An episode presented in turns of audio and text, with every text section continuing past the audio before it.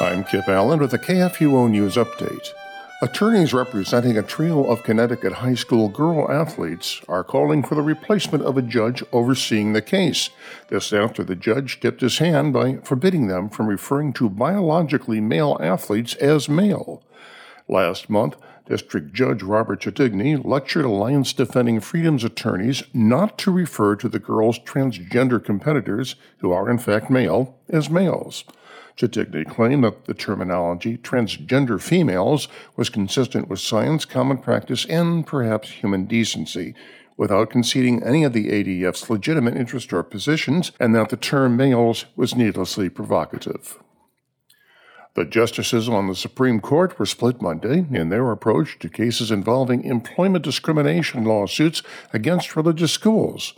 At issue, the scope of the ministerial exemption that religious organizations enjoy that shield them from liability over making decisions regarding who can be religious leaders.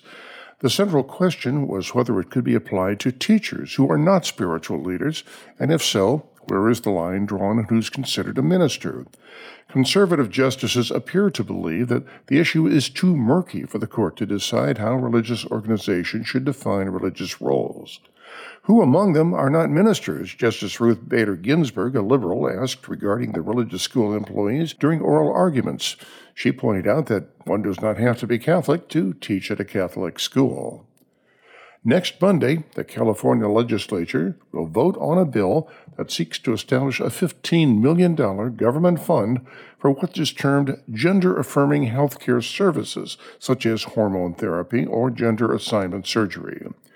The bill also states that the funds will be available only in partnership with trans led organizations. No funds will be available to organizations that attempt to dissuade children and adults from undergoing these treatments.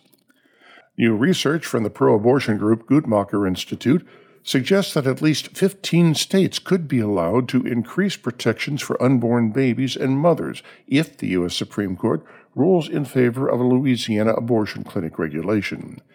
In its new study, which was published yesterday, the pro abortion research group identified states that could profoundly reduce access to abortion if allowed to enforce hospital admitting privileges laws.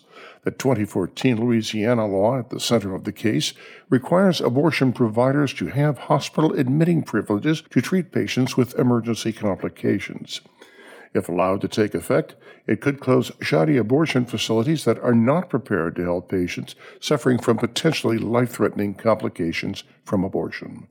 This has been a KFUO News Update.